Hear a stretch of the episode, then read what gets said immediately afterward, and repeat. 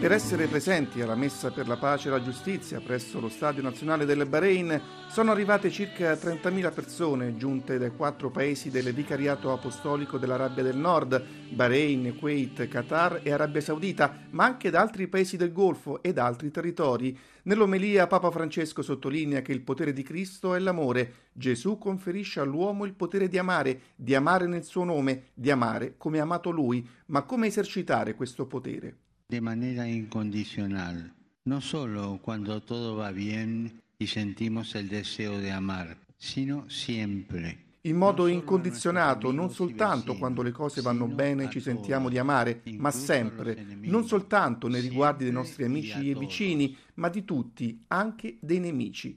Amare sempre e amare tutti. Amare il nemico, sottolinea infine il Papa, è portare in terra il riflesso del cielo, è far discendere sul mondo lo sguardo e il cuore del Padre.